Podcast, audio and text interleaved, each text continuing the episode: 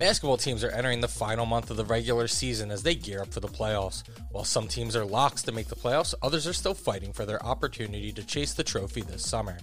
DraftKings Sportsbook, America's top rated sportsbook app, is putting you in the center of the action with a chance to turn $1 into $100 in free bets. Turning $1 into $100 is simple. Pick any basketball team to win their next game and if during that game the team of your choosing hits a three, you bring home $100 in free bets. That's 100 to 1 odds on the team of your choosing to hit a three. They don't even need the win. Download the top rated DraftKings Sportsbook app now and use promo code TBPN when you sign up to turn $1 into $100 in free bets if the basketball team of your choosing hits a three. That's code TBPN to turn $1 into $100 in free bets for a limited time only at DraftKings Sportsbook. Must be 21 or older in New Jersey, Indiana, or Pennsylvania only. New customers only. Restrictions apply. See DraftKings.com slash sportsbook for details. Gambling problem? Call 1-800-GAMBLER. Or in Indiana, 1-800-9-WITH-IT.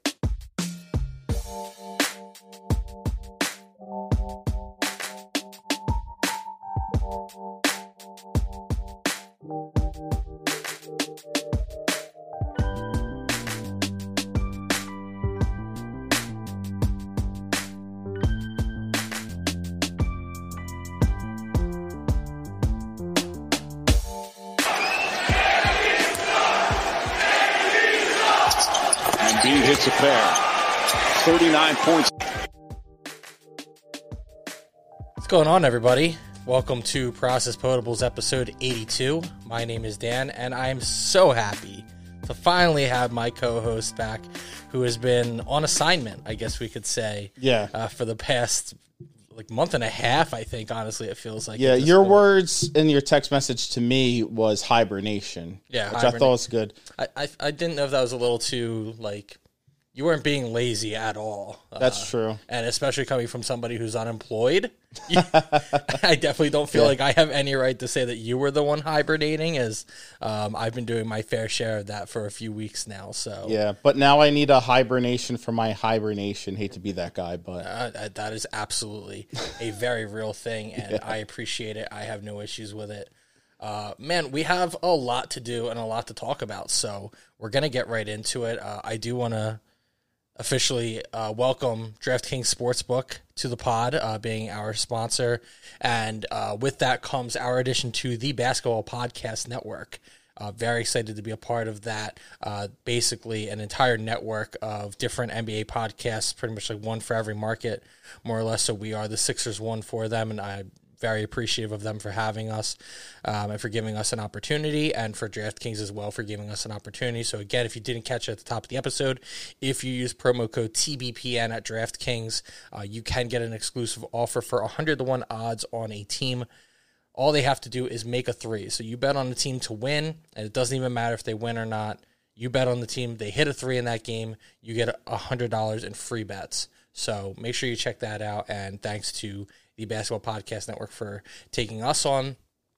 And with that, I really want to talk about AC Beer Fest before we talk about the Sixers because this is something that we've had on our calendars since you know before this time last year. We are actually uh, a little over a year from when it should have happened Yeah, last year, and we were supposed to be there, and that would have been awesome. But you know, COVID had had to screw everything up uh, for a lot of people, and again, you know, didn't want to complain too much because a lot worse things happen to people uh, than being inconvenienced out of the Atlantic City Beer and Music Festival. But it still sucked. Oh, yeah. it really sucked. We were gearing up for it. So we've been trying to figure out what's going on this year. Of course, it's June fourth and fifth at Bader Field in Atlantic City. It will go on. They will be doing you know COVID screening and everything like that. It's outside, thankfully, so that helps ease a lot of the burns and the pressure. And honestly, man, you know, as a guy who's been going as as a, as a patron for I don't know five or six years at least at this point, it's a great event, great event. But being inside a convention center, like a very plain Jane kind of building, like other than other than the event itself, like the aesthetics kind of whatever, and it's like the beginning of April, so you know you can have a good time in Atlantic City anytime, but you can't really like go to the beach. You don't really necessarily want to walk around outside most of the time, especially at night. Like even if you have nice days, it can get down to the fifties and forties. You know, like best case uh, at night. Dude, we're doing this the first week of June outside. It's going to be an entire different animal. I'm very excited, but the biggest thing about AC Beer Fest is always the bands. Yeah, the beer is great, but like the bands are what make it because you never see a beer fest that has this kind of entertainment value, and especially when you consider the combination of all the beer, all the activities that they have. I mean, there's like games going on. There's they do like the silent disco stuff. They have like arcade games. They have events, all this stuff, and then you factor in the bands. And they just announced the headliners today, so I'm very happy to announce for anybody who isn't aware yet that on Friday night the headliners for the eight to twelve session will be Knuckle Puck and the early November. So South Jersey Zone, the early November, and then Knuckle Puck, one of my favorite like newer pop punk kind of bands. Uh, obviously, like I'm an old head at this point, and finding newer artists in that genre is difficult. But Knuckle Puck is one of the few, and they are very good. Um, it was supposed to be Newfound Glory last year, so obviously Yeah, Newfound Glory, you know, not having Newfound Glory is tough. But Knuckle Puck's a, a great replacement, and them and the early November, you know, combined make for a hell of a show, well worth the price of admission, as well as the beer fest aspect of it. Saturday, the afternoon session, uh, they've played AC Beer Fest before. They love Atlantic City. I know. Uh, you know, our guy Paul Brown has, I think, has a good relationship with with some of, if not the entire band, but less than Jake, uh, backed by popular demand. And dude, like, you know, I haven't listened to a full less than Jake album, uh, like a new album in I don't know how long, but I still can tell you that probably every week I'm putting on, you know, either Anthem or Hello Rockview or Losing yeah. Streak. Like I still listen to a ton of Less Than Jake, and especially in that kind of environment, outside, early June, everybody's drinking. Like, you know, who who's not down for a little bit of ska? Now, here's what I'll tell you. I am not the biggest ska fan. I'm not a hater, but I'm just it's just not my favorite, you know, ska. But what I think it's going to do in that kind of environment, that might be the closest we get to something like a Warped Tour. You know, being outside, having all those beers. Now, it's not going to be packed and crowded. Like no one's going to crowd surf or anything like that. Uh, but you do not know that. uh, I mean, I'm sure And I'm saying with social distancing, kind of hope that they don't, but at the same time, that But has anyone also implemented a no, you know, stage diving, crowd surfing policy in these COVID? Um, I don't know. I, I there haven't been any shows. that's this that's is a whole new world. Yeah, that's to be determined, I guess. So, So you know, again, uh, there will be, you know, to to the credit of Good Time Tricycle and the production company, uh, you know, there will be preventative things in place. There will be social distancing. There will be um, all those kinds of things. So this isn't some weird right wing free for all. Uh, obviously, we would not be going if that was the Yeah. case because we've, This- we've tried to do our best to be cautious and you know not do our live events and everything. But you know the world is healing. We're somewhat getting back to it. You're already fully vaccinated. You know, I, Yep. guess, I, I is that a HIPAA violation to ask you that? I don't know. oh no, yeah, it's uh, Okay. You I'm fully vaccinated. I so. get my I get my second shot Monday, so Sweet. we'll we'll be good to go. I, I don't know what producer Corey is doing. I don't think he's got anything yet. yeah. Well, I mean. We're always yeah, but you know, it's also like you know, Corey to wait last minute. He'll he'll be getting it next year when we're all getting like the boosters or whatever new version we all need to get. So for sure. yeah, Uh, so that's on a, Saturday night, of course. So uh, Saturday the afternoon session is noon to four, and then the night session is six to ten. Six to ten is a band called uh, Face to Face. Uh, I looked them up. I've heard the name, but I I definitely don't listen. I looked them up. They seem kind of like alt rock, little punk rock kind of sound. You know, I was digging it. I, I'm I'm gonna give them more of a listen, and that's one of the other fun things too. Is like I've gone to sessions where I did didn't necessarily know all the bands. Usually, I will pick my session based off the band, but we also usually prefer going Friday night. So like I've gone Friday night in lieu of wanting to see a band on Saturday because I'd prefer to go Friday night. So it all depends on your session. Obviously, Saturday night being six to ten on a Saturday night in June in AC, like that session is going to be a party either way. Oh, so, yeah. Uh, you know, eat, whether or not you really even care about the bands, and they still have to announce supporting acts and stuff. And they've had some really good supporting acts uh, in years before. Like Hidden in Plainview was a supporting act before. Obviously, like I said, Knuckle Puck uh, is the headliner for Friday night, the early November. I guess they're calling them co-headliners, but you could consider the early November the support, I suppose. So like the support acts aren't just like some dorks from New Jersey uh, Yeah. that, that they get to play for free. They usually get really legit bands, and even if they are dorks from New Jersey, uh, that's okay because hey, so are we.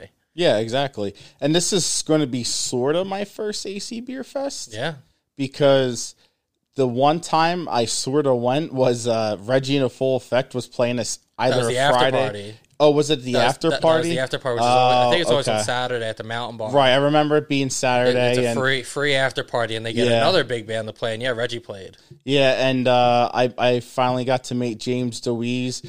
He was uh, drunk as shit, Yep. and uh, right. he was like, "Ah, when's Whiskey Fest?" And I'm like, "Oh man, definitely their worst show, but it was still fun." Yeah. That's all that matters. A, Reggie show. I mean, you know even better than me. You've been, Yeah. you've seen them more than me. Uh, there's not many bands we could probably say that about, but you've seen Reggie, Yeah. uh, significantly more than me. And yeah, but I, I've seen them plenty, and they're a good time. Last time I saw Reggie was, I don't know if it was that or if it was the uh, they played the Saves the Day through being cool one. It was Saves the Day. Reggie played a promotional copy. right? And oh, who's the other? Oh shit! There's another band that played their album, and I forget, and it's really gonna bother me. Hmm. Oh man, that's gonna fuck me up. Okay. Anyway, I'm not. Oh, gonna and, and and and that's when I found out that through being cool wasn't a band. like I thought, I swore they were like a, a saves the day cover band, and I, I remember like we were talking like, oh yeah, I heard they're good, and you're like, what? I'm like, yeah, like through cool, being cool, they're they're a cover band, right? And you're like, dude, no. I'm like, oh okay. wow. I don't honestly remember that, but it sounds like you a little bit. I'm not Oh, gonna yeah. lie. So sorry. uh, but so very excited to be back at AC Beer Fest. Uh, we will be there on the podcast where we'll be at every session. Uh, we should have tickets to give away as well. I'm still trying to figure out a lot of the logistics. Uh, but less than two months, man. So we we got to get to work. But uh, you know, to get back in the spirit of that kind of thing, uh, you know, a lot of times when we're really trying to do heavy Sixers talk, sometimes we forget about our beer aspect a little bit, and especially with COVID and not being able to go to breweries and stuff like that. I think we've had a little bit of a last. We really want to get back to it. Uh, I gave you a beer uh, to talk about. I'm going to talk about this one that I'm drinking. This is from Wild Leap Brewing Company. It's called Partners in Crema. Crema? I, I don't know. Crema. I assume it's just crema. Uh, is a coffee set with cocoa and coconut. Is ten percent. I got this from Tavour. I've talked about Tavour on the podcast before. They are not a sponsor, but if you like beer and want to try stuff that you can't get in the area, Tavour is pretty cool.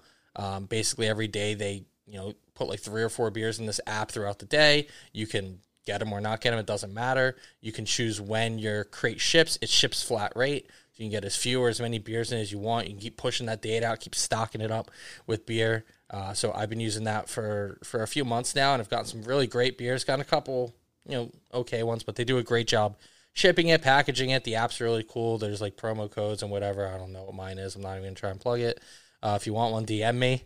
But uh, so got this from them. Been meaning to drink it. Uh, I have a lot of beers from them. I've actually been meaning to drink because like you can get like very unique flavors. Like I have a bunch of like uh, like brunch style ones, like ones that are supposed to be like pancakes and, and cinnamon Oh, toast yeah. crunch and all That's these things. right up like- our alley, and it's like I don't want to drink those by myself no, as much as I'm sure they're really good. So it's like I, you know I, I save them for special times. But uh, this is one I was saving. But when drinking on the pod, it is very boozy, and we talk a lot about flavors. And I, I think you'll agree with me. See, most of the time that you know a flavor that you don't particularly like outside of beer, uh, often still can be very good in beer, uh, in the right elements. And coconut for me is something I I absolutely hate.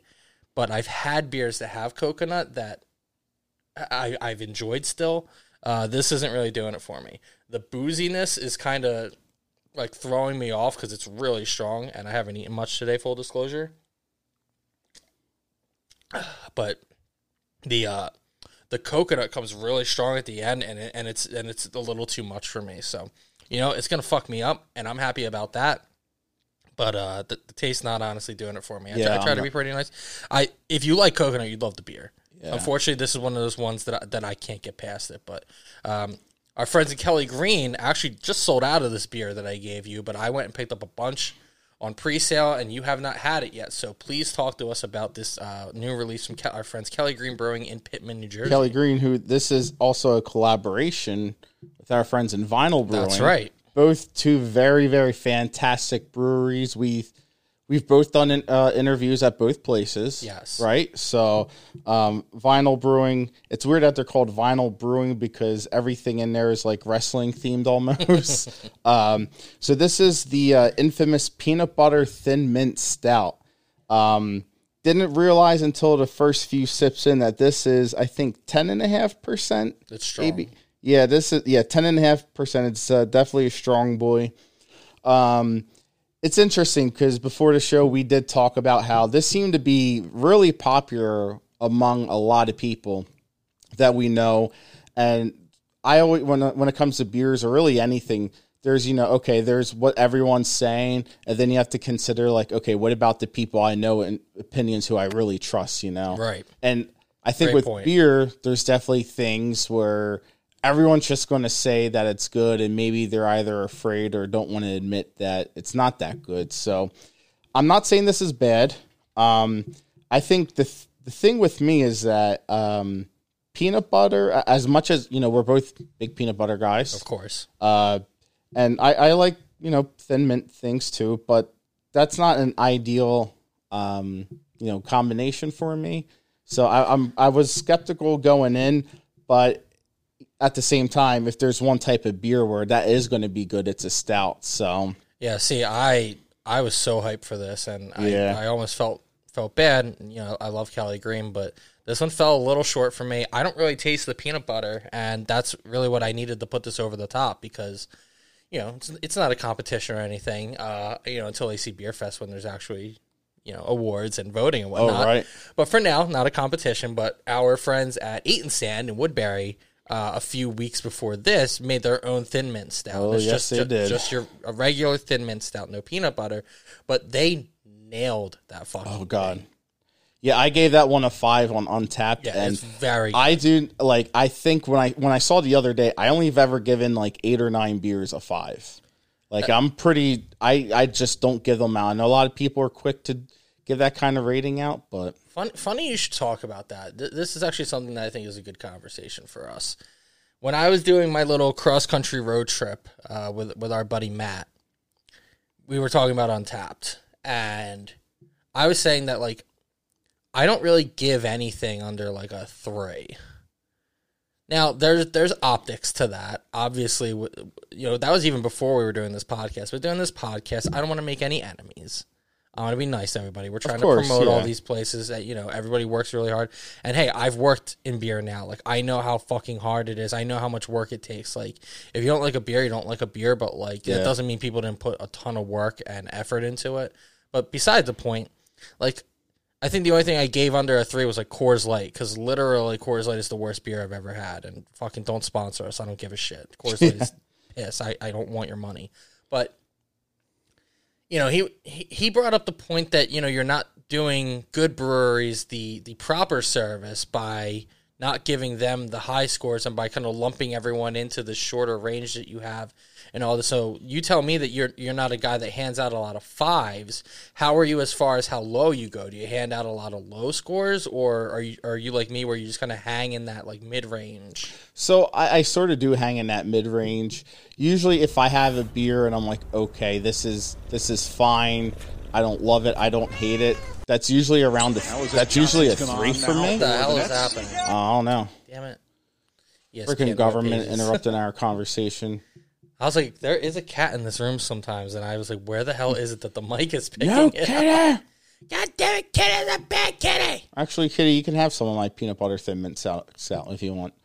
Oh, oh, Sorry, Wait, is it illegal to get a cat drunk on air, or do we have to be off camera to do that? I'm pretty sure the camera aspect doesn't play into the law. Oh, I thought it did. No, I'm, Well, I'm just not sure if you can do it or not. Ca- the camera would just be evidence, not a matter of law. Yeah. Anyway, And Untappd ratings. So to your point, like you said, I my whole thing with the craft beer industry is what I love about it is just about all of them are small business owners. Right. You, you've heard all the stories. A lot of them are guys who quit their you know shitty nine to five job to have their uh, you know dream come true of owning a brewery and Some of them still work it too. That's what's even Yeah. more uh, enviable. Is there's a lot of guys that that's not like, you know, the guys that own breweries aren't aren't raking in money. Like, Oh, no. most of them, this is a side thing because they care about it. And yeah, the end game is to get there, but there no one gets there that that quick. Yeah, and, and you know that's uh, that's with almost any small business too. Like Right. it takes a long time to be very uh, profitable. So, and I can only imagine something like COVID, how difficult that has made everything. So I I there may have been one or two occasions where I give a like a craft beer below a three. Okay. You know, just because I don't want to be that guy. Like you see on Yelp, like he had a bad experience and he was already having a bad day. So for whatever reason, he had to take that in account by giving someone, you know, a rating that had nothing to do with it. Like, so, um, but when it comes to like, uh, you know, popular national commercial beers like a Coors Light, I, I give, I, it's like usually a two. So, okay. yeah, and I actually I think the only beers I've given a one or less to are like um like the the seltzer water beers. You know, Uh, I seltzer water beers. yeah, whatever you want to call them. Uh, people getting drunk off water, not my thing. So Want to give a shout out to our friend Brandon Apter of the Garbage into Gold podcast. what's up, Brandon? Uh, if you are looking for even more Sixers content, Brandon does a great job over there, part of uh, PHL Sports Network. So you can check them out. He's hanging out with us here in the Twitch chat. He said he missed you, Steve. Oh, I miss you too, Brandon. Uh, he's never said that to me, so it kind of hurts, but Oh man, he probably you know deals with too much of me to ever miss me, so I get it. Uh, he says he's drinking Moscow Mules. I've never had a Moscow Mule. Have you? I don't think I have. No. Cool. Well, then we have no frame of reference nor an opinion. What's exactly in it? You're asking me when I just said I haven't had it. Oh, I thought maybe you knew it. I have no Oh. idea. Fine, I'll jump on the Google Yeah. machine. I mean, I've had a lot of Manhattans that I A like. Moscow Mule is a cocktail made with vodka, spicy ginger beer, and lime juice, garnished with a slice or wedge of lime. It is it, it is a type of buck, therefore sometimes called a vodka buck. The Oh. Moscow Mule is proper popularly served in a copper mug. I can read, which takes on the cold temperature of the liquid. It sounds like a lot of work, and it sounds like you're just getting like a vodka soda. Yeah, I feel like I've had that, but uh, maybe they had to name it something because I've been noticing that a lot recently. Go to bars or restaurants, what's normally a, a Manhattan, they give it some other name because they slightly tra- you know change one ingredient and feel the need to rename it or You're a big Manhattan guy now. yeah. So, I mean, I won't say I'm a big man. Been ordering a lot of Manhattans, huh? That's really my only uh, frame of reference for a mixed drink. You know, other with with all things non beer, it's either that or I go with a uh, single malt Scotch. So Yeah, yeah, yeah. so I'm an old fashioned guy myself. I like Yeah. a Manhattan here and there. Unfortunately, Manhattan seems to be the one at uh, at weddings they have instead of an old fashioned, so it's usually Yeah. pretty annoying that they don't have the correct option. But don't get me wrong, I I love some old fashions. That's right. All right, so we are allegedly a Sixers podcast, so Hmm. we will move on to some Sixers talk, but uh, a lot of good stuff there on the beer front, so that makes me very happy. Uh, we are going to move on to Sixers Nets. Uh, if somehow you missed this already, the Sixers with a 123 117 win over the depleted Brooklyn Nets, and this game was frustrating. Uh, Steve, I- I'll, I'll, I'll ask you for your opinion in a second, but the long story short is that the Sixers were well in control of this game. The only person on the Nets who was able to do anything for the majority of this game was Kyrie Irving, and the Sixers had stretched this game out to, uh, boy, at least 18. Uh, it may have been in the 20s at some I think it was twenty two Yeah. at some with like eight minutes left in the fourth. Yep. Yeah, that late, a lead that big, and this got down to a one possession game uh, with under two minutes and was incredibly scary. We all were kind of thinking with, you know, about eight, seven, six minutes left in that fourth quarter that Joel Embiid wasn't even going to have to re enter the game. Um, you know, he had already he had scored 37 through like the first three quarters, and I'm gonna get to this later, but Doris Burke talking about how Joel Embiid had been stuck at 37 when he hadn't played for several minutes uh, is just you know strike one of 17 in my Doris Burke shut the fuck up agenda that we're gonna get to Yeah, but that's for later. Uh, the Sixers do hold on, but no James Harden, no Kevin Durant, no Blake Griffin, no Lamarcus Aldridge, and they almost upset you in a game that you really need to ensure that you hold on to the one seed. Steve, what were your takeaways from this game? So my takeaways were uh, one, I, and I know we'll get to this, but it looks like Embiid uh, literally scared Aldridge into retirement. So, um, you know, thoughts and prayers. Careful, careful. Um, I was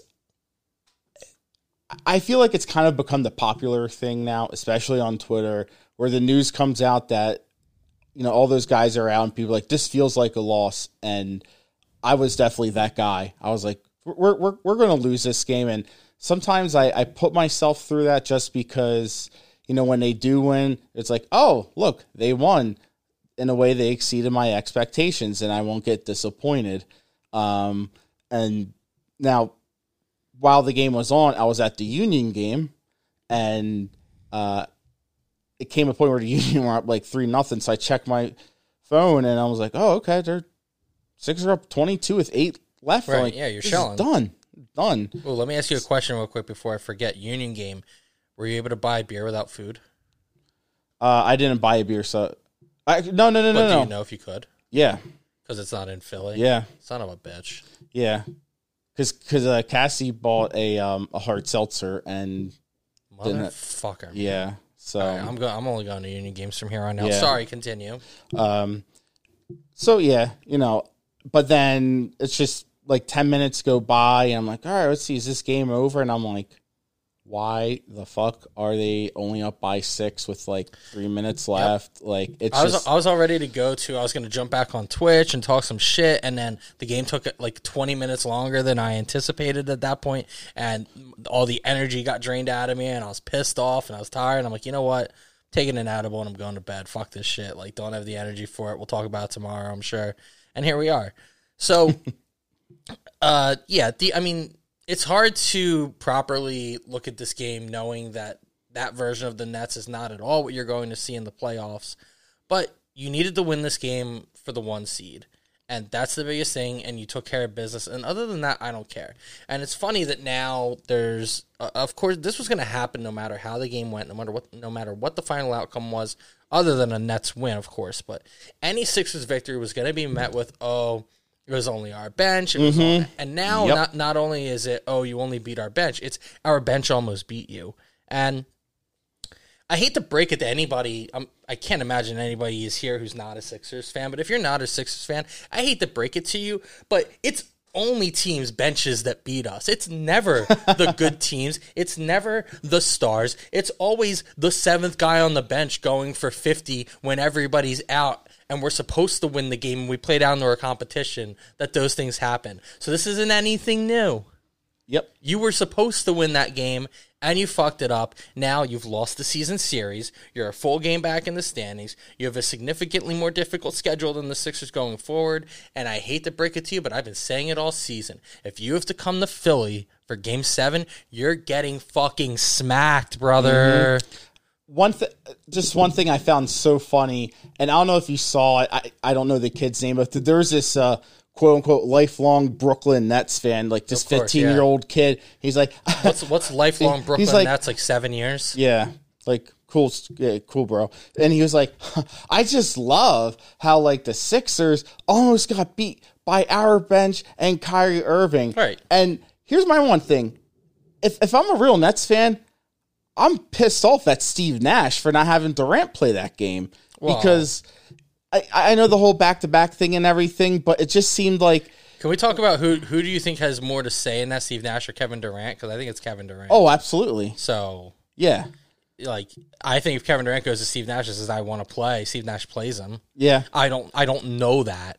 I'm merely speculating. yeah. But I mean, So I'm I'm definitely not gonna I'm not definitely not gonna kill Steve Nash for that one. yeah, I f- yeah. I mean, he's. It almost seems like he's not even a head coach. He's just like a placeholder. Yeah, that I agree with. So, uh, but I would, be, and it seems like the Nets and you know, especially their fans are like, oh, we don't care about seeding. You know, we just want to be healthy for the playoffs. But what we've been talking all season is that you know, one A and one B are the Sixers and Nets. Mm-hmm. However, you know, or you have Nets and Sixers, whatever. Sure. Then there's Milwaukee, still really good, but you know, a peg down from us. And then the rest of the Eastern Conference. Okay. So if the Nets I finish disagree on two, Milwaukee, but I know I'm in the minority there. So yes, the, Yeah, but, the- like, the, in the a two- general perspective, Yeah. you are correct. and you know it's just and let's say we um and, and it's not only like milwaukee because I, I think a lot of people are a lot more scared of them than they should be you think people are more scared of Milwaukee than they should be? I think some people are. But you just said that the, that the we just agreed that the perception is that they're a peg below us and the Nets. Right, because I, I feel like th- there's still kind there's this sense of you know not being able to get past the second round, and for some reason Miami or Miami, Jesus Christ, Milwaukee, you know, stopping us for whatever reason. But but regardless, No, well, well, let's talk about it because that's literally my point. I'm I'm scared of Milwaukee still. oh, you are okay. I am. I- I thought I thought you were indicating the opposite. No, okay. I'm saying I don't have them a peg below us in the Nets, and I've been pretty confident about us holding up against the Nets for most of the season. Milwaukee still scares me because I don't know, man. Okay. Like they've they're deep, and I think that for the fact that yes, it's it's impossible to say that you could guard all three of the Brooklyn stars all at once. I don't think you have like the one answer for Giannis still. yeah. Like Embiid has shown flashes, and Ben might be able to hang a little bit, but like if Giannis has himself like a, a great series, I, I it still scares me a little bit, and I think that that's like more of a like one single issue than any one Brooklyn single issue is. oh wow. Okay. Uh, and they also like they just they don't really have the answer for Embiid, but Brook Lopez is uh, significantly more of an answer than anybody on Brooklyn yeah, that's true. which, which we'll talk about too. But let me ask you this, because I've talked about this to a lot of people on the pod uh, in your absence. So I definitely want to ask you the same question. I guess in in you can answer it in more of a broad uh, statement, but the way I generally I'll, I'll also give it to you how I, I tend to break it down to make it more clear for everybody. You know, like how much do you value the one seed for the Sixers specifically? Like, do you think that it's it's really important for them, or would you still have a lot of confidence in, in them if they end up being the two seed? Which again, just because you're the two seed doesn't necessarily mean that you won't even play at home in the conference finals. Because for all you know, the one doesn't even get there. But uh, the way I've put it is that let's let's let's lose the Milwaukee argument for a second because again, I, I'm in the minority there. I think I have them a little higher than most people. Uh, I think the general consensus is Sixers Nets are, are pretty close, and most of the NBA experts still seem to have the Nets, uh, you know, almost like an entire peg higher than the Sixers, which I think we would both disagree with. So we can kind of ignore that. But if you told me that it's going to be Sixers Nets in, in the Eastern Conference Finals and it's going to go seven games, and Game Seven's in Brooklyn, I'm giving the Sixers like a twenty percent chance to win Yep. that game.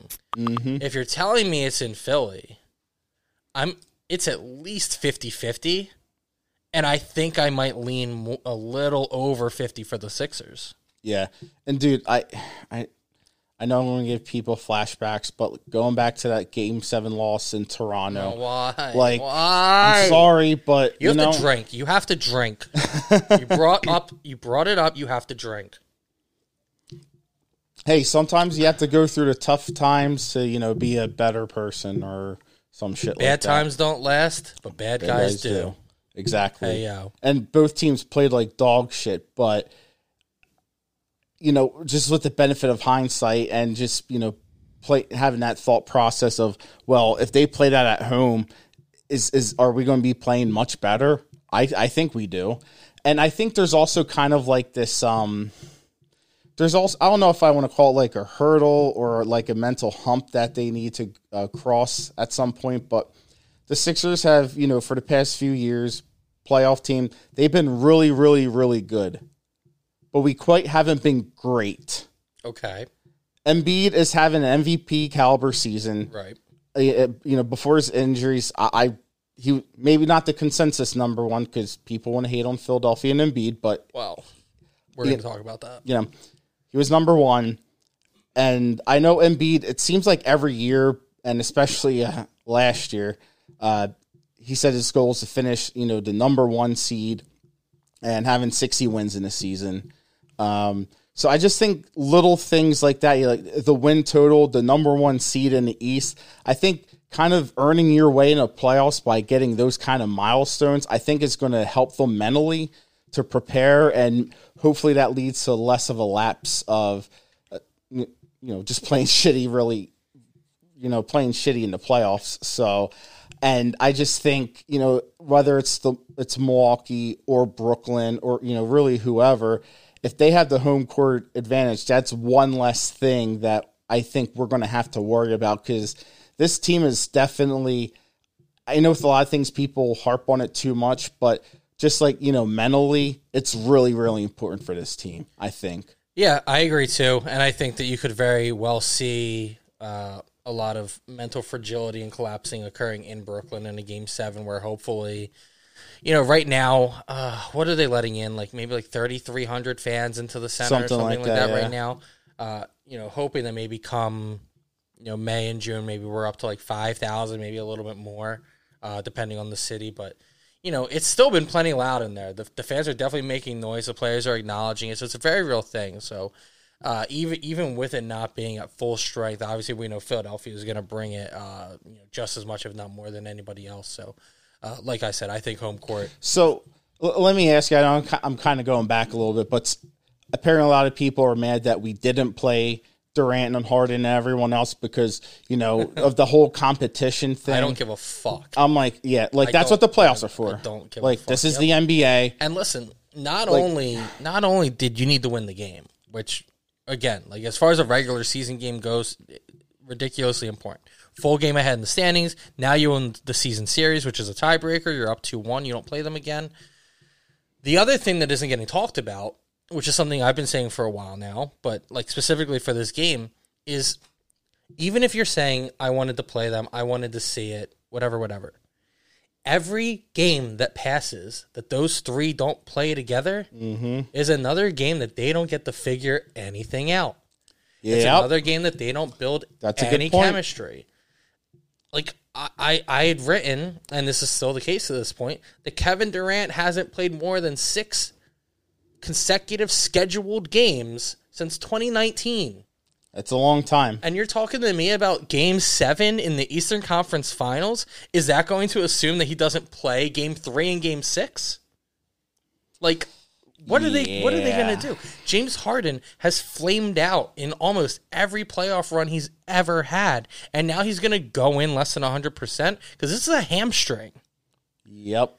We don't see a lot of hamstring injuries Dude, in the NBA. I feel like that's all we talked about last year with Josh Richardson, like the hamstring thing. Like And he, he, but he even never. for him, but even for him, like he was playing through it and looked fine. He just played like shit. Yeah. and we were kind of using that as an excuse. But you're gonna tell me that a guy with a track record of not showing up later in the playoffs is now gonna go in with a lingering hamstring injury and and be at his best? I don't think so. And and like I was saying, we rarely hear about hamstring injuries in basketball. They exist so often in football, and they linger, and they mm-hmm. never fucking get healed. And guys always come back early, and then they always go back out. Well, you know what? Sport, I imagine it's probably the same, if not worse, for is basketball. yeah. And James Harden's a guy who logs not only a ton of minutes, but a ton of miles. Yeah. Like, like that's all he does. Whether you want to make all the fat jokes in the beginning of the season, or you want to be wrong about him being able to pass, like the guy needs to be able to move. He's not a a stand in place guy, and there's no way you're going to be able to convince me, even though he's arguably maybe the greatest scorer in NBA history, that you could basically like put him in a corner or have him stand in place and be an efficient player. It's not his game. He's never done it, and and I don't believe he could do it. I think No. that I think that it'll be a huge issue. And so, like, who knows what you're going to get out of these guys? So again, every, like even even the games that aren't against us, again, we don't we don't play them again the rest of the season. We don't have to worry about it. But every single game that they go from here on out, where all three of them don't play, is one less game they have left to try and get it figured out before the playoffs. They're gonna have to go into the playoffs and learn how to play basketball. Yeah. You're screaming for an upset. Yeah. And I'm not saying I'm betting on it, but I just like when you're talking about all the fear that it seems like Sixers fans have and that the national media is creating that we're supposed to have for that team, I would be scared if I was the Nets, and I would be scared about you know a Celtics team being the seven seed. I was about to ask you if, if a team like the Celtics, who pretty much have had this same team all year, and you know if there's one thing about Brad Stevens, he you know what you're going to get. Those guys play together, like they have a system in place, you, ha- and you have Jaylen Brown and Marcus Yeah. Smart who can match up with at least two of those three guys. You have Brad Stevens, who, all jokes aside, is a is a pretty decent coach, if if not better. And here's the thing: when we're talking about all all these fan hypotheticals, and oh, I wanted to face the Nets at their best. Uh, oh, I want Durant and Harden to play.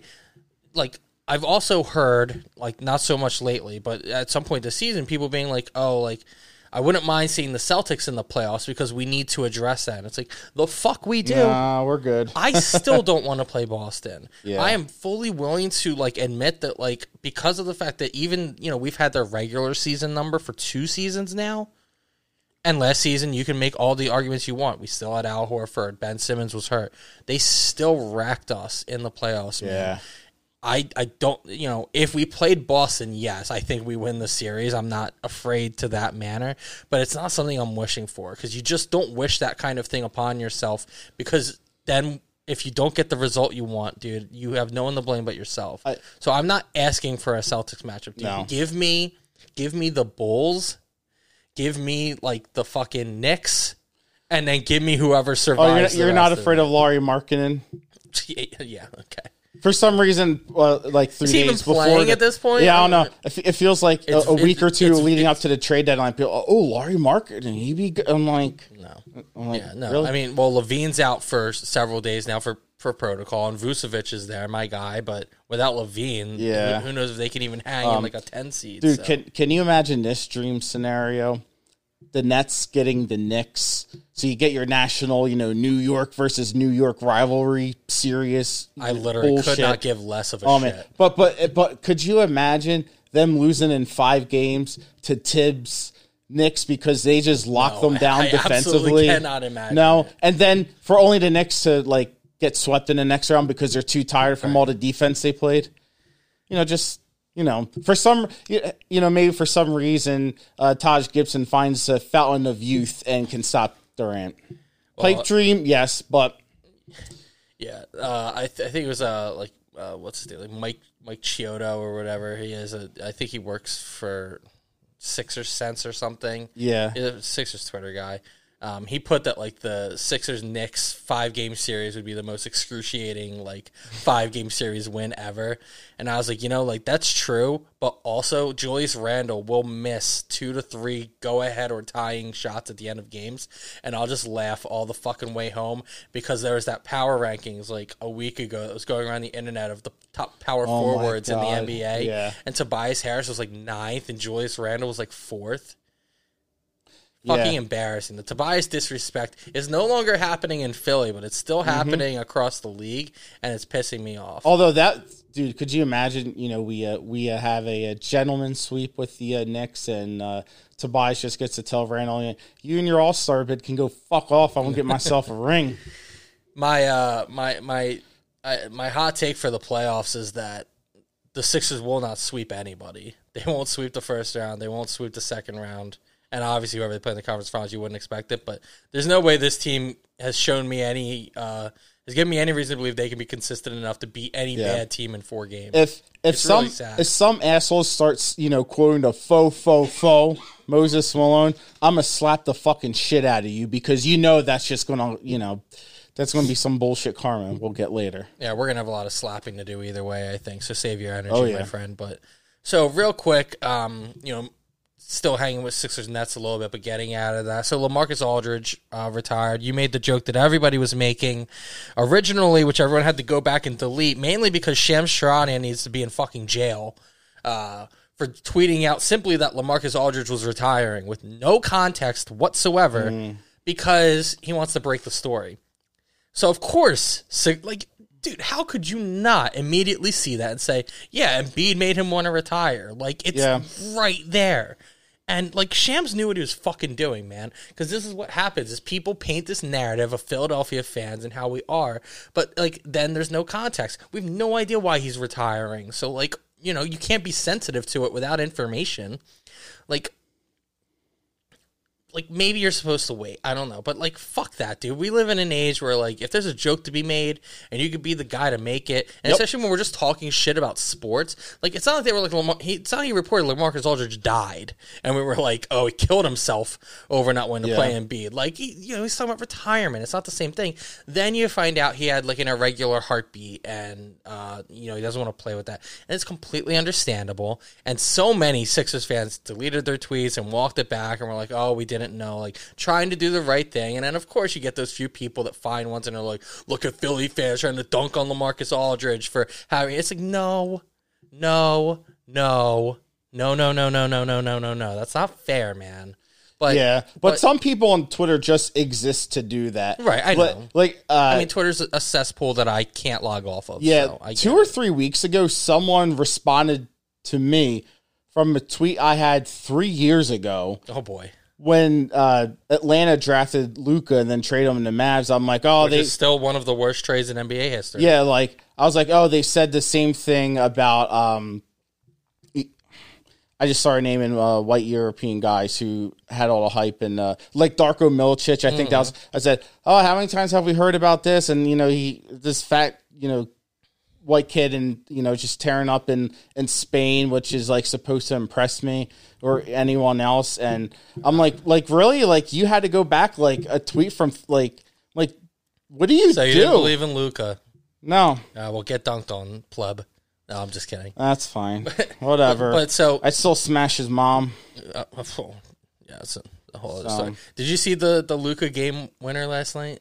Yeah, That was fucking ridiculous. fucking Right? stupid. But Lamarcus Aldridge. So Yeah. um, you know, like I, I feel like uh, you know I've talked to a couple of people about him. Today. Like I was always a big fan of Lamarcus Aldridge, and I actually said you know that I thought he would have been a really interesting buyout candidate for the Sixers. And that, you know, not that there was any news about him coming here, nor did I think he would, but I really thought that he could have been a really nice player. And you know, I guess they dodged a bullet, so to speak. But you know, you growing up as a uh, as a big man. Uh, who also, you know, ha- had a mid-range game and everything. Like, I feel like there's a lot of Marcus Aldridge, Aldridge to your game. So, you know, like, what's your uh, like, what's your kind of take on his career? Like, you know, were you a fan of him at any point? Uh, and like, just your thoughts on the fact that you know he's got he's got to hang it up here. Yeah, no, it's it's you know all jokes aside, it, it's really unfortunate. That sucks. I mean, he he signed with the Nets, a team where you know this would probably been his only chance of you know getting a ring, and you know it just ends just like that. So it sucks, and I think what's he's going to unfortunately fall victim to is he's you know a great player. He made all these All Star games and everything, and I just think a lot of people aren't going to recognize how good he is or uh, years from now they're not you know he might not be as remembered as much or you know something like that just because he played in uh, portland at you know just a really small market and i think that combined with you know i mean listen we all love dame you know Right. like no one can deny that and i so so his kind of you know run his prime preceded you know dames and i think that might I could see that being kind of overlooked, but it, it shouldn't. Like he, Lamarcus Aldridge was a you know a a great center. Like he definitely had a, a few years where he was uh he was probably the best center in the league.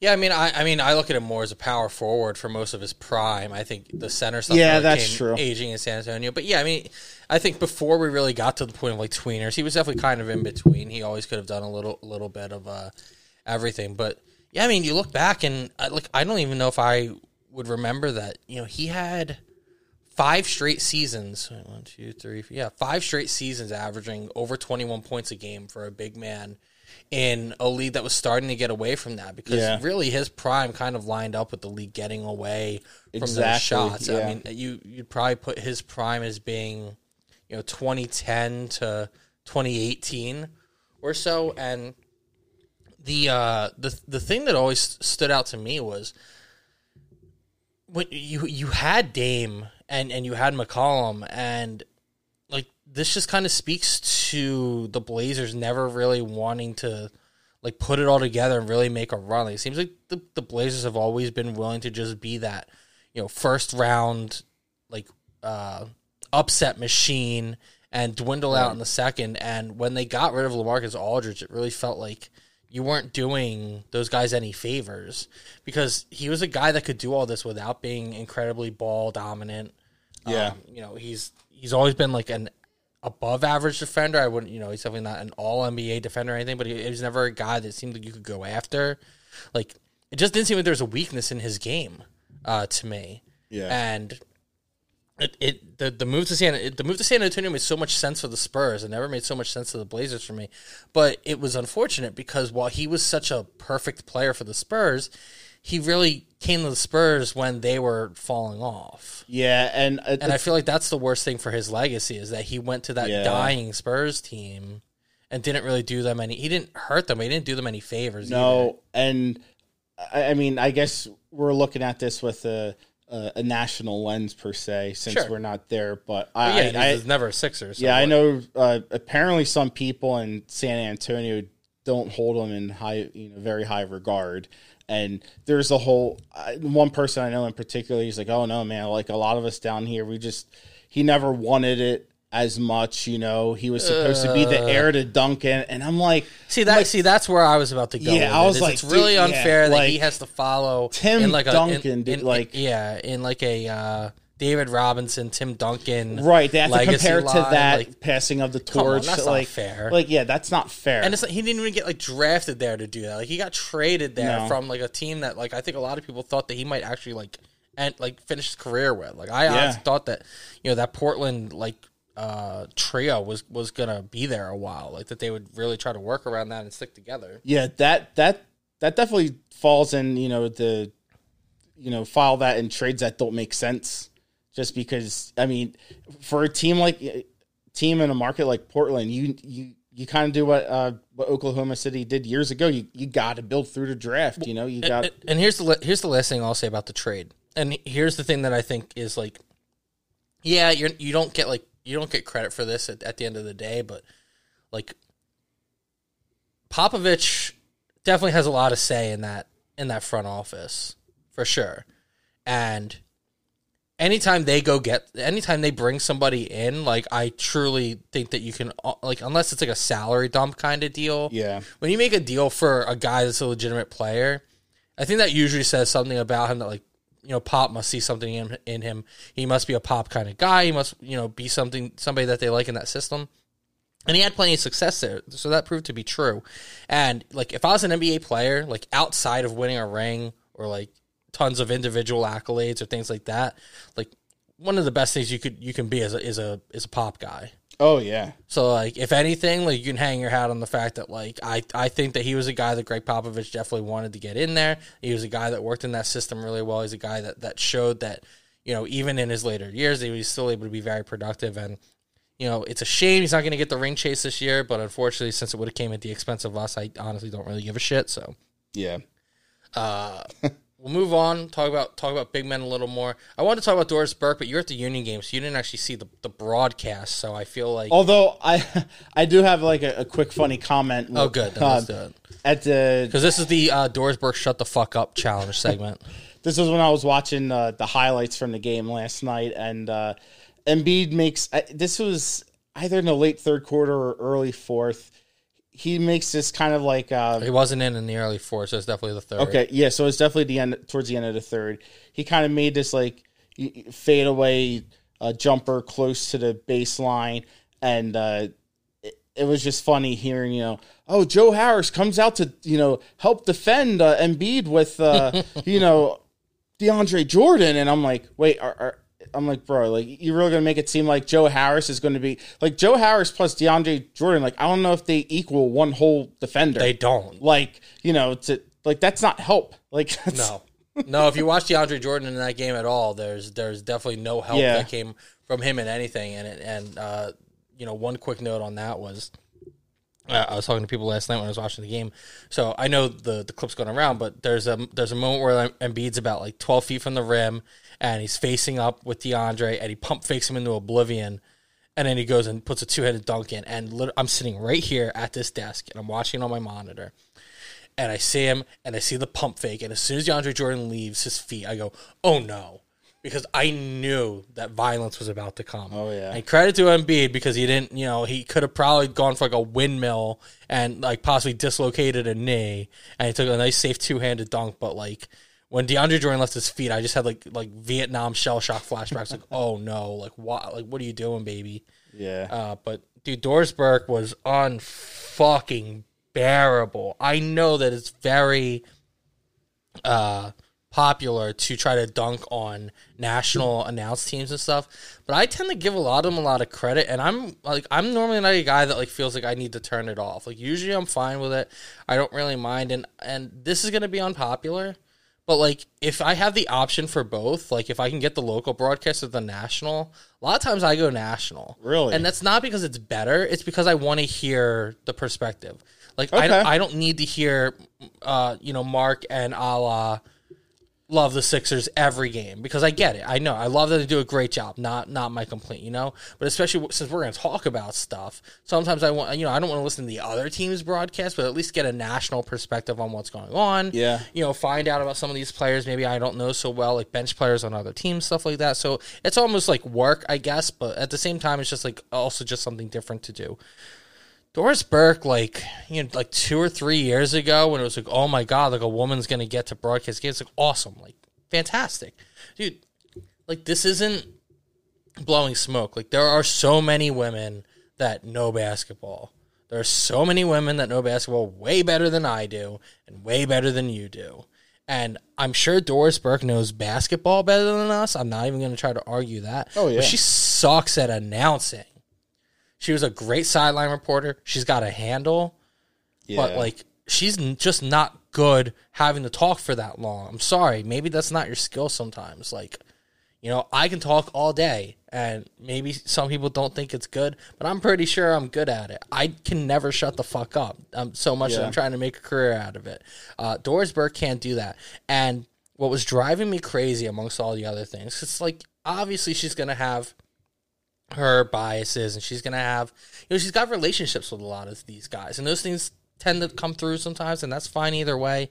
And I don't know how much uh, she has with Philadelphia. And I'm wondering if that maybe creates some of the bias because I don't really think that she has much connection with anybody here No. or any kind of sources or, or, or much here. But dude, when, when you know you mentioned that the Nets being down, you know, like 22 late in the fourth quarter, and all she's talking about is you have to be impressed with the Nets' resilience and you have to be impressed with their effort and how they've hung in here tonight. And it's like, shut the fuck up. They're losing by a lot. Can you just give the Sixers, who are the team that's winning, some credit? Can you talk about Joel Embiid being in the MVP race? Can you talk about Ben Simmons for Defensive Player of the Year? And it's not like these are things that you should have to go out of your way to do. Like, yes, was it yesterday, the day before, or, or both days where we were dealing with the entire fucking jazz media mafia talking about uh, Ben Simmons, ol- like going out of his way to talk about himself? Ben Simmons didn't like volunteer to go on the jump with Rachel Nichols on ESPN, the same platform that Doris Burke is working for. Like they reach out to these people and get them on. So Rachel Nichols has Ben Simmons on the jump and is asking him about his defense and is Yeah. asking him about defensive player of the year. And you expect a number one overall pick, rookie of the year, all defensive team, multiple time all star to go up there and say, No, I don't think I'm the defensive player of the year. What? What the fuck are we talking about? So, like, ESPN has has literally just reached out to get Ben Simmons on to talk about this, and Doris Burke can't find a way to like, you know, she could have plugged that. She could have been like, "Oh, Yeah. look at Ben Simmons playing this." By the way, Rachel Nichols had Ben Simmons on the jump. If you haven't seen this, like, that's the whole point of ESPN is to cross promote The ne- content. yeah, the You're networking within the network. networks right there. Yeah. Maybe uh Doris Burke, she um maybe we should start calling her like a Doris Collingsworth.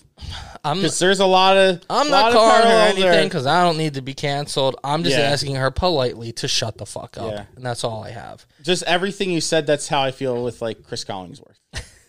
like a Now lot here's a guy. Yeah. Oh, boy. Like, oh look, and uh, you know, Ze- you know Ezekiel Elliott. Look at that run. He's just there's a guy that's strong. And it's and it's like, dude, he just lost five yards on the play. like, we're gonna you're gonna admire how big his thighs are now. Yeah, but you like, got Cris Collinsworth is a goat just for the wow uh, when Brady fumbled it. So yeah, and um, we'll always hold a dear place in my so you're saying less Doris Burke and more Cyn- uh, Cynthia Cooper's of the world, right? anybody like uh like TNT has had um Yeah, is it, is it Candace is Candace Parker's been Oh, on oh too? yeah, Candace Parker. Yeah, Candace since- Parker knows ball. She's going at Shaq. She's talking about like zone Yeah. schemes, and Shaq's like, "Oh, well, you just have to feed the big man." She's like, "That's not the game anymore, dude." Like Yeah. she's schooling Shaquille O'Neal in basketball. Like, Yeah, I know. it Cyn- exists. Yeah, Cynthia Cooper, you know, also uh, called him out. He's like, like, dude, like you couldn't fucking make free throws either. Like, really? like, we're gonna. So Yeah, so so again, there are there are plenty, plenty of qualified people. Doris Burke to me is not one of them. I'm sorry. Joel Embiid for MVP. yep, So, as you probably know right now, the consensus seems to be on, on Nikola Jokic. And you know, I'm not going to go into a whole Jokic thing, but it, it's it's it's justified. Jokic has an MVP. Like he's he's a candidate for sure. I know you're not a betting guy, but humor me. I have the MVP race up right now on DraftKings. Use code TBPN. Jokic is the favorite. Who do you think is second? Who do I think is second? Is it? It's not like Kawhi, is it? That's not Kawhi is tenth. Okay, I definitely overreach. I figured it's probably someone. Dude, it's Joel. Oh, it, it is. It's Joel, and I it's oh, wow. and it's Okay. not it's not close to. So Jokic is about a two to one favorite, and Embiid is about a two to one dog. So Jokic is minus two twenty five. Okay. So for if you don't understand betting, minus two twenty five means you'd have to put up two hundred and twenty five bucks to win a hundred. So like, you know, he's the favorite.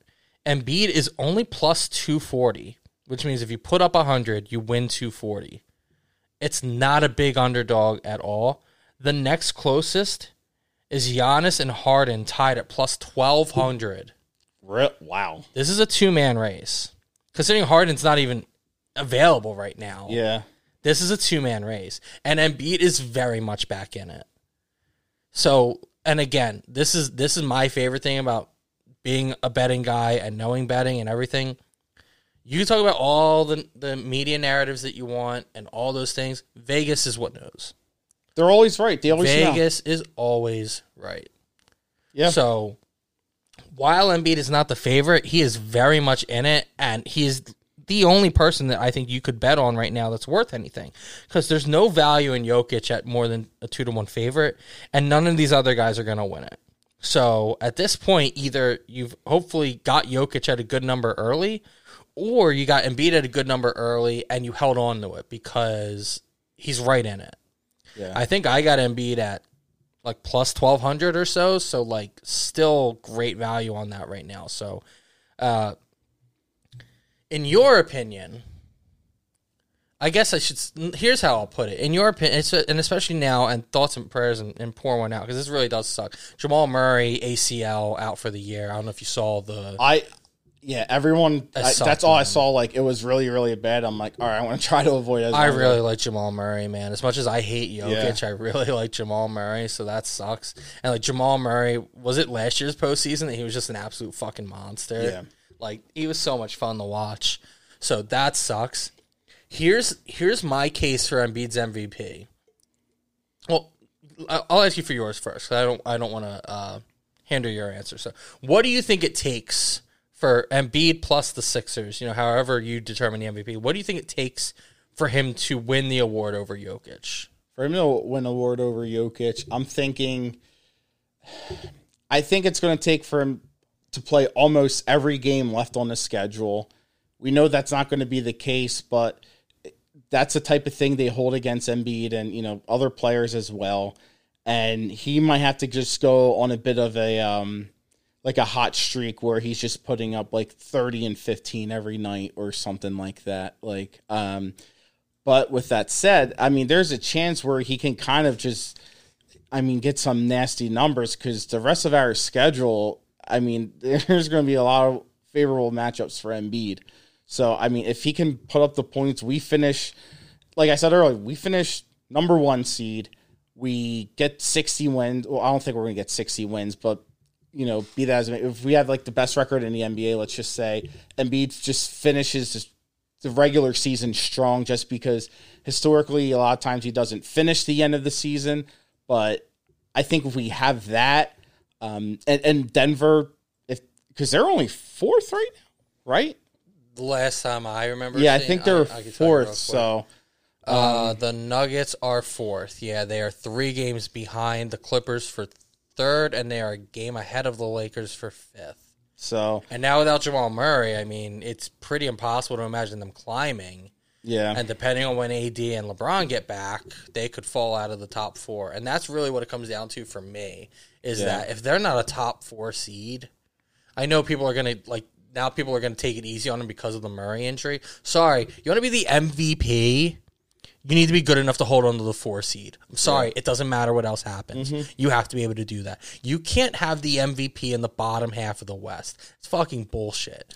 Embiid needs to take the Sixers to the one seed, which I think he will. But then, let me ask you, Steve. Here you go. Points per game this season. Who do you think averages more? Embiid, Yep. Rebounds per game. Who do you think averages more? Embiid, hmm Blocks per game. Who do you think averages more? Embiid. Better free throw shooter. Oh, Embiid. They're exactly the same. But Jokic only 4.8 attempts per game versus Embiid's 11.6 per game. Yeah. I mean, Sorry, it's not. It's not really. You know, the the biggest thing is that Jokic has played 18 more games, and that's great. He's played 18 more games. It doesn't make him more valuable. no. I mean, if, if they were the number one seed, then sure. Mm-hmm. But I, I mean, yeah, statistically, with him playing 55, all 55 fucking games, they're the fourth seed. yeah. Uh huh. Come on. I, I mean, hmm.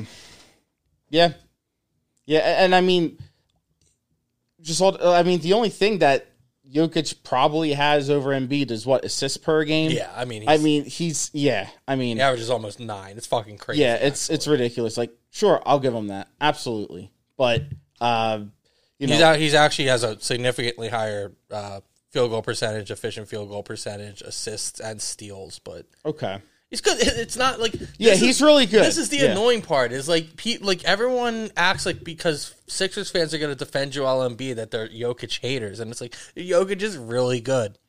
And if we're being honest, if Jokic was on this team, I think we're as good. Maybe there's there's a world where maybe we're better just because the overall talent here is so good, and Jokic Yeah. could probably make it all better as a playmaker than Embiid does. But then it's like, do you really trust going to Jokic? You know, possession after possession late in the game for a basket. You know, Or in ISO and double teams. Well, yeah, I mean that's a whole other conversation. Yeah. But but yeah, so I mean, there's obviously you know ups and downs to both, but um, you know, to really wrap this up, my, my thought is that because of the fact that I believe the Sixers will finish with the one seed, and as we just discussed, I think there's a very real chance that the Nuggets fall to the bottom of the West. yeah, I'm just saying plus 240 is a nice number, everybody. That is not one of my NBA plays for tonight, but it's great futures play. but the non-betting guy, I'm endorsing it. So tomorrow night, Clippers are in town. It seems like everybody should be available on both sides. I haven't heard anything. I think Tobias is quite obviously George Hill is out for us. Uh, I think Tobias and Dwight Howard were the two questionable ones I saw as of now, and I don't know the Clippers. I know they're without Pat Beverley. I think broke something, but as far as a Kawhi, Paul George, and that, like they all should be available for the most part. Another good test. This one's at home, thankfully. So, again, being as that uh, the Nets are going to play the Hornets at home.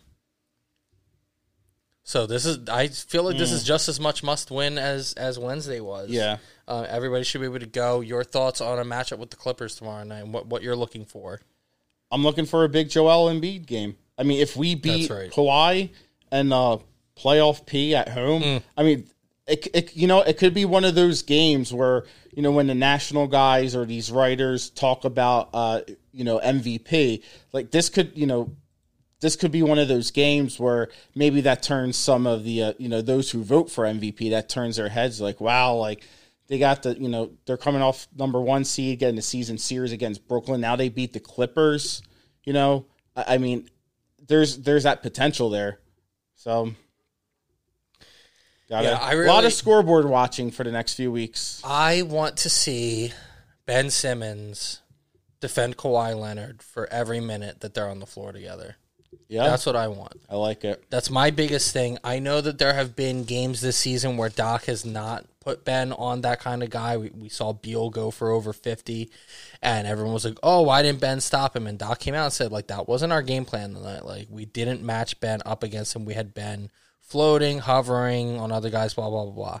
Tomorrow night, I want Ben Simmons on Kawhi Leonard for, if not all of his minutes, almost all of his minutes. Tobias Harris can guard Paul George. I don't, I don't really give a shit. Danny Green can probably guard Paul George. You know, whatever you have to do. Ben Simmons on Kawhi Leonard for at least 30 minutes. Mm-hmm. That's what I need. I need Yeah. to see that tomorrow. And let's entertain the idea that Ben Simmons is is aggressively about this defensive player of the year award to a point that maybe is too much. And again, I don't feel that way. Let's entertain the idea. Sure. If that's the case, then he better go up to Doc Rivers and be like, "He's mine." Yeah. This is the type of game that can win you that award. Yeah. Because like who like who is like the most unguardable player in the league? It's like Kevin Durant, LeBron James, Kawhi Kawhi. Leonard. Yeah. Like he's he's arguably, if not one, in the top three.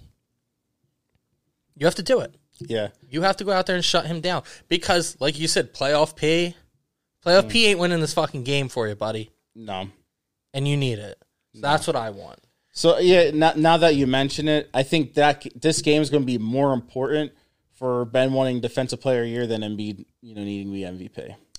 I, I, I I mean, it could. I mean, both can happen, but it's, it's very close. I, I think you could make the case for both because it's going to be a huge statement win, yeah, ass- assuming that Kawhi and Paul George play, which it looks like they will. So yeah, I mean, you're not going to have any. Oh, you didn't face Durant, you didn't face Harden. I was like, no, like the Clippers. While I think they're like third in the West, like they've kind of just been coasting. We know like they're they're the type of team that it doesn't really matter what seed they are. They're going to be given a pretty good shot at the title, uh, regardless. So like. It that's it's a it's a big Oh. game. It's a big game and it's a big win. And do you think the you know Doc going against his former team is that going to matter, or do you think we're already well past that? The only thing I'll say about that is that fortunately, uh, for him, you know, he got he got a little bit of a peek as to what mo- I mean. That roster hasn't changed that much since last year, Right. Yeah. and so Doc wasn't was only there for that year. But Doc does have an idea of what those guys like to do. I'm sure he had a lot of conversations with you know Paul George and Kawhi, especially um, about you know what they want to do and everything. And again, I, I I I'm actually still surprised that it doesn't seem like there's been that much that's ever come out as to you know what really caused the separation there, or if there was any issue with any of those relationships. Because again, you know, we talk about like LeBron being like a de facto GM and in, with the Lakers and Yeah. stuff like.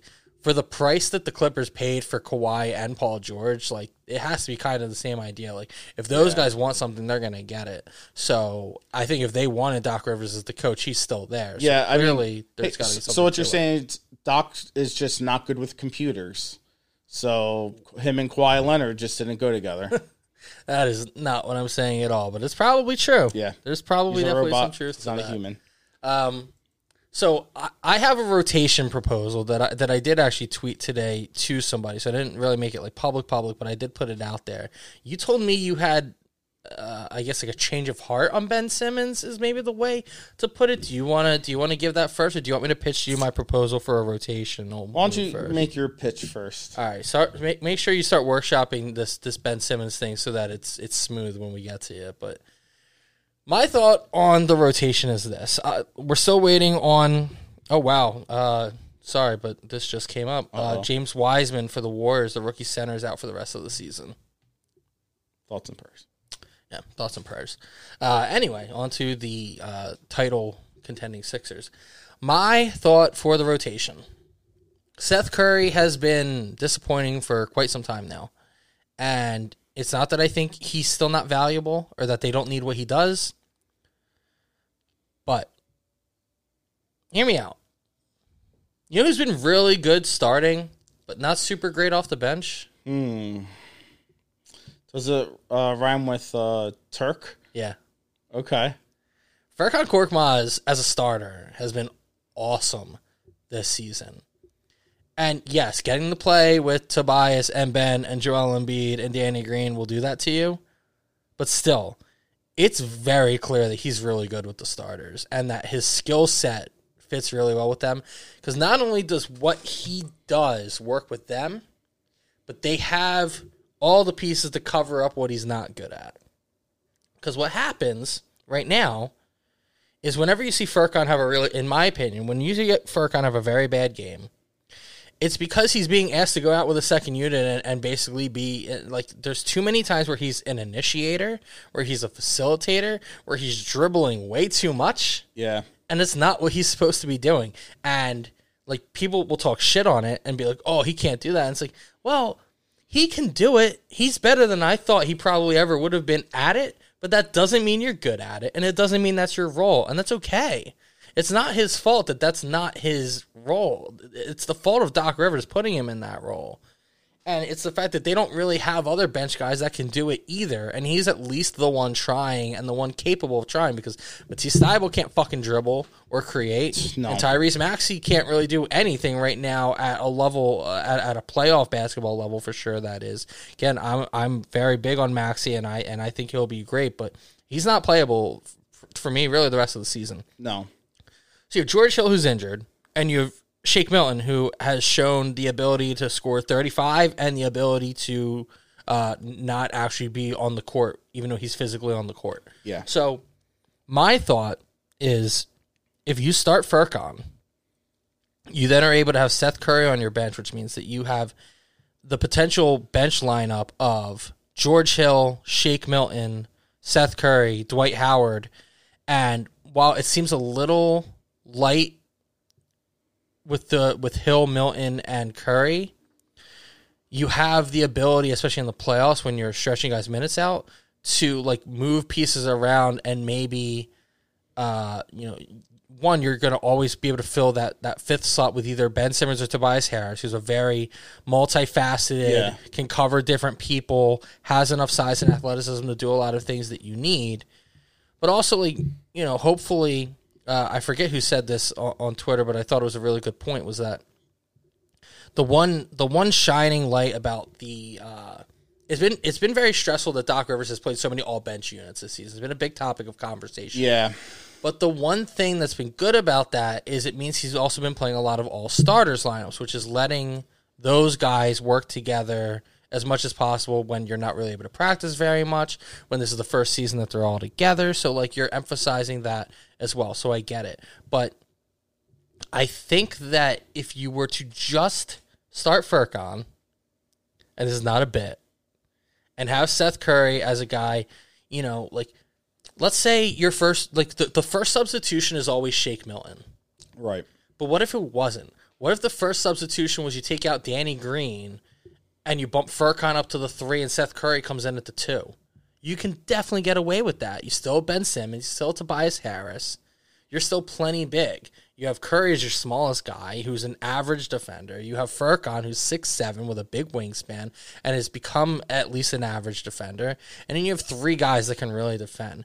And you can start mixing and matching from there. Then if you take Ben out at that point and bring in Shake as like the next guy, then all of a sudden, Shake, Seth, Furk, Tobias, and Bede. Still a normal lineup. Furkan can be a three you can you can do things like that and get away with it. I really think that it would be a lot more beneficial to them to throw a weak like I'm not even I'm not willing to say that Furkan is a weaker link than Seth Curry, but I'll admit that the average person is going to say that that's the case.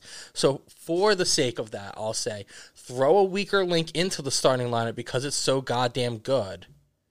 And I don't think there's any drop off there. But then the ability to mix and match from there with a guy like Seth Curry coming off the bench, I think creates tremendous value for your team uh, rather than what that starting five is, where there's really not enough ball to go around for everybody sometimes. Yeah. My only thing to that was is Don't do this. I mean, no, no. I, I just, I mean, this is really going to impact Shake Milton negatively because I, I think they would bring off, they could potentially bring George Hill on before they do Shake Milton. Well, I think they will, and I think they should. Yeah. So, um, I mean, I'm fine with Shake Milton. I, I'm not like he's not out of my rotation. He's gonna play in the playoffs. He's important, but like I like the the burden that has been put on his shoulders for the last two years, honestly, at this point, has been way too much for him. He's Yeah. not that good. He's Right. just not. I'm sorry, he's not. He's never expected to be. He's a he's a late second round pick. He was a G League player. Like he is far exceeding expectations for himself, and good for him.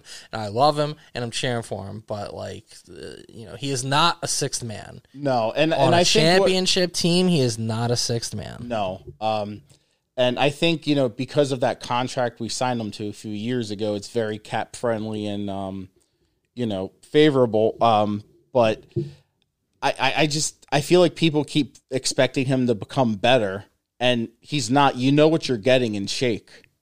So I mean, he can still get better, but yeah, what you're getting from him is fine, but it's not sixth man worthy is the biggest thing. right. All right, what is this Ben Simmons thing? Well, I should I should first ask. Uh, I mean, is there anything else we want to talk about? Because I don't want to end on a negative note. Well, I'm gonna I'm gonna give uh, some NBA bets for the slate tonight, but that's the last thing we're probably Okay. doing. So yeah, it's you're up, buddy. so it's not a take, but I'm starting to entertain a, a paradigm shift. Oh boy, Big word, but um, isn't that somebody's finisher in AEW? yes, that it is. Moxley? I think so. Yeah, yeah.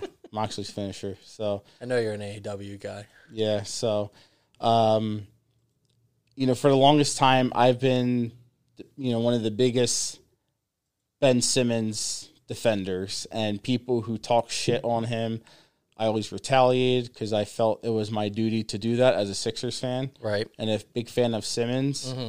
And it's just you know, it's getting harder and harder and harder to That's defend him. So I'm not saying that I've completely changed my opinion, but I just don't know if I have it in me anymore, man, to defend him. You know, mm, and I don't think you mean this. I'm sorry. I'm calling you on it. I don't think you mean this. I think you're gonna defend him. As long as he's here, you're gonna defend him. Here's what. Here's what. You, you know what? I'll. I haven't put this out there yet. I'll give you this, and I'm I'm I'm imagining based on what you're saying, you're gonna agree. This summer, Ben for Ben for Steph Curry. yes, Yes. Yes. yeah. Yeah. And I know that's kind of been thrown out there, uh, but yeah, Yes. it's just the only reason is just because I, The the only reason. There's a lot of reasons. yeah. well, the only reason of the main reasons, um, no, it's just I, I just don't think you can use the word potential for him anymore. I mean, he's he's like 24 years old. I know, but I feel a lot of times people are quick to point to the age, but because that's it matters with the talk of potential. it matters. But I'm just starting to think, and again, listen, I can go on Twitter tomorrow and be like, ah, disregard everything I said. I'm an idiot. Yeah, that's pretty much what You know. Mm. Brandon Apter did about the same idea before, which is why I'm kind of projecting you would do the same. Because So ben, ben is that polarizing. He is that He is. frustrating, man. I'm there with you. I, I- I get it. like, Problem is, every time we have one of these conversations, he shuts us up, and maybe you're just baiting him, and you don't have to say anything because then you wouldn't be baiting him anymore. So maybe that's the case, and if you are, I respect it. But I I truly believe that he will play to a level again this season that you'll be like, yeah, all right, never mind. Like I'm I'm walking that back a little bit. and it's not It the won't be the first, time. time, and it won't be the last Yep. time. And I've said it once, say it again. It's good to be wrong, Mm-hmm. but I'm not saying I'm changing my mind on Ben No, no, no, no, no, no, no. It's just I'm starting to, you know, look on the other side, you know, of the argument, and it's just, you know, if people want to come at me with Ben, I'm like, okay, I respectfully disagree, but I'm done doing this. Yeah. No, I mean, I listen. There's there's there's an there's a very different role you can play in just maintaining your Sixers fandom and and walking that line and believing in the team, and not being the extremely online Ben Simmons Avenger. And Yeah. there are times where his play causes you to not want to be that guy, and that's completely fair. I I don't I can't I'm not going to give anybody grief for that. Um, I've I've been there a couple times. I'm I, I might be kind of there right now, uh, but I'm not all the way there right now. And I and I still there's still enough in me that says that you know he's he's due for a real nice stretch. Hey, I think the last uh, you know two or three games he's he's looked a lot less frustrating than he did for a good stretch. So hopefully Yeah. he's maybe on his way out of what I'm hoping was just a a slump, so to speak. Uh, but hey, we'll see. Uh, tomorrow night, like I said, I want to see him lock down Kawhi. I don't care if he goes for eight, eight, and eight tomorrow night. If he has a good defensive game against Kawhi, I don't care about the rest. Do I agree. that. Feed Embiid. Have him punish Zubac or whatever the fuck that is. That guy. That guy, and and get a W. Get a W. Keep the one game lead on the Nets because I don't feel like dealing with the seesaw anymore. Zubac. Maybe maybe Gordon Hayward comes through for us down in Charlotte. I'm not counting on it, but I mean, it'd be cool if you did. it'd be real cool if it, it'd be a lot cooler if you did. Yeah. But uh, we're gonna wrap this up with uh, three NBA plays for tonight. Uh, if you're watching this live, these plays will still be available. They are for the later games tonight. Uh, I know one of them's at like ten. Let me just make sure I have the slate for tonight up. So yeah, uh, uh, one is for the Warriors game, which starts in five minutes. So uh, let's get to it. So this is uh, brought to you by our friends at Steady Picks. Visit www.steadypix.com and become a member today. A SteadyPix membership is only $20 per month and gives you all the tools you need to become a better sports better. Use promo code RADIO for 50% off your first month and follow us on social media at SteadyPix for daily updates. Enjoy listening to SteadyPix Radio and be sure to head over to SteadyPix.com and sign up today. So, fun story with Steady Picks Radio. Uh, we are starting on April 26th, which is not this upcoming Monday, but the following. And every day, Monday through Friday, all day, you will uh, find several shows being hosted by uh, some of the experts at Steady Picks, one of them being myself. So, every single weekday, Monday to Friday, at 9 a.m. and at 4 p.m., you will have my Nothing But Net NBA betting show, uh, giving you all my plays and picks for each night's NBA slate. So, uh, there will be plenty of promotion about that coming up over the next week or so uh, with links, ways you can bookmark that and get to it. The easiest way would be to follow Steady Picks on Twitter at Get Steady Picks. And in honor of that, uh, I'm going to give three NBA plays tonight, and I'm also going to do a test run of the show tomorrow, uh, Friday the 16th. So if you are available at 9 a.m. or at 4 p.m., that episode will air. I will run through the entire Friday night's run of games and give tons of plays, insights on uh, some of the lines, anything that's available at the time. So make sure that you check that out. I'll make sure to tweet that link out tonight and tomorrow. For tonight, if you're watching live, you still have four minutes to get this bet in. Steph Curry over 33 and a half points. This is the highest over of a single player's points that I would ever put money on, but I got to tell you, I think it's a lock. He's done this in six of seven. The only time he didn't, he put up 32 in a loss against the Wizards. Is Steph Curry. Uh, for the month, uh, for like the last month, I believe he's averaging 39 or something like that. He's on an absolute tear, and they're playing Cleveland. You know he's going to jack shots up. We just got the news about Wiseman, so that's just yet another mouth not to feed. So Steph Curry's going to have to just throw him up. Shot 50% from three over like the last 30 days or so. It's crazy. On like 6.7 attempts per game. He's he's the greatest shooter of all time. Yeah, hands down. No And, and people who thought that he fell off are being are being proven incredibly wrong this season because with absolutely no help, he's playing out of his mind and trying to keep the Warriors in the picture in the West. So Steph Curry over 33 and a half simply because you don't bet against a guy this hot until he actually fall, you know, until he actually goes cold. So I'm riding with it again. He's done this or better in six of seven, uh, several of those being 40 and 50 point games. So uh, 33.5 against Cleveland seems pretty easy. Buddy Hield over 15 and a half points. This is for a 10 o'clock game tonight. Uh, I think it's Kings and Suns. He's done this in four of his last five. The only game in that five game span that he didn't, he put up 15. So a half point off in a loss to Detroit and off shooting night. He averages more than this over his last 10 and for the entire season. So I think that this number uh, is way too low. I'm not sure what it is. I think they're giving credit to the Suns' defense and the slow pace that they play at, which is fine. But the Kings play at an absurd pace and put up a ton of points. So there has to be a balance there. And Buddy Hield hitting his regular season average seems pretty easy to me. Last one I'll give you Celtics Lakers tonight. Celtics are on the road at LA. They are a six point favorite, and I'm taking them to cover.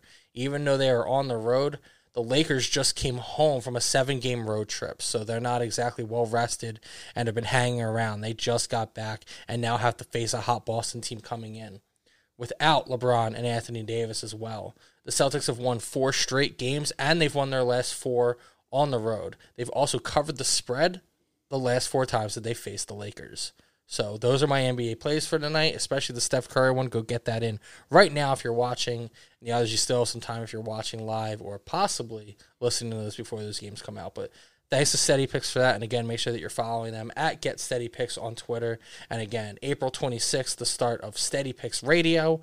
There will be several shows throughout the day talking a number of different sports baseball, basketball, hockey, um, all the major events in golf and UFC, everything along those lines. And then obviously, come football season, we will have plenty of content for that. And you can especially expect big things from me there uh, for anybody who's followed me for the past two years uh, with football betting stuff. So, Steve, anything else before we wrap this up tonight? Well, uh, Monday, April 26th is uh, also, do you know the other reason why we want to celebrate and hang out for that day? No. Pretty big holiday. I wake up every morning in a bed that's too small, drive my daughter to a school that's too expensive, then I go to work for a job that I get paid too little. little. But on pretzel day, well, None of that I like pretzel day. And you get a free works. pretzel from the uh, Philly Pretzel Factory. Ooh. You know, every year on uh, pretzel day. So, right.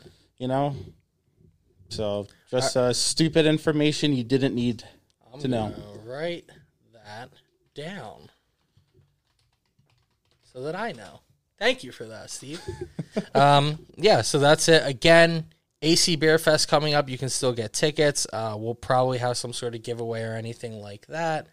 Uh, DraftKings Sportsbook, use code TBPN uh, to help support the podcast. Uh, thanks to our sponsors, Viget. Uh, use code PPN if you sign up for that. And SteadyPix, of course, uh, bring you the NBA plays for tonight. So thanks everybody for listening. For Steve, I'm Dan, and trust the podcast.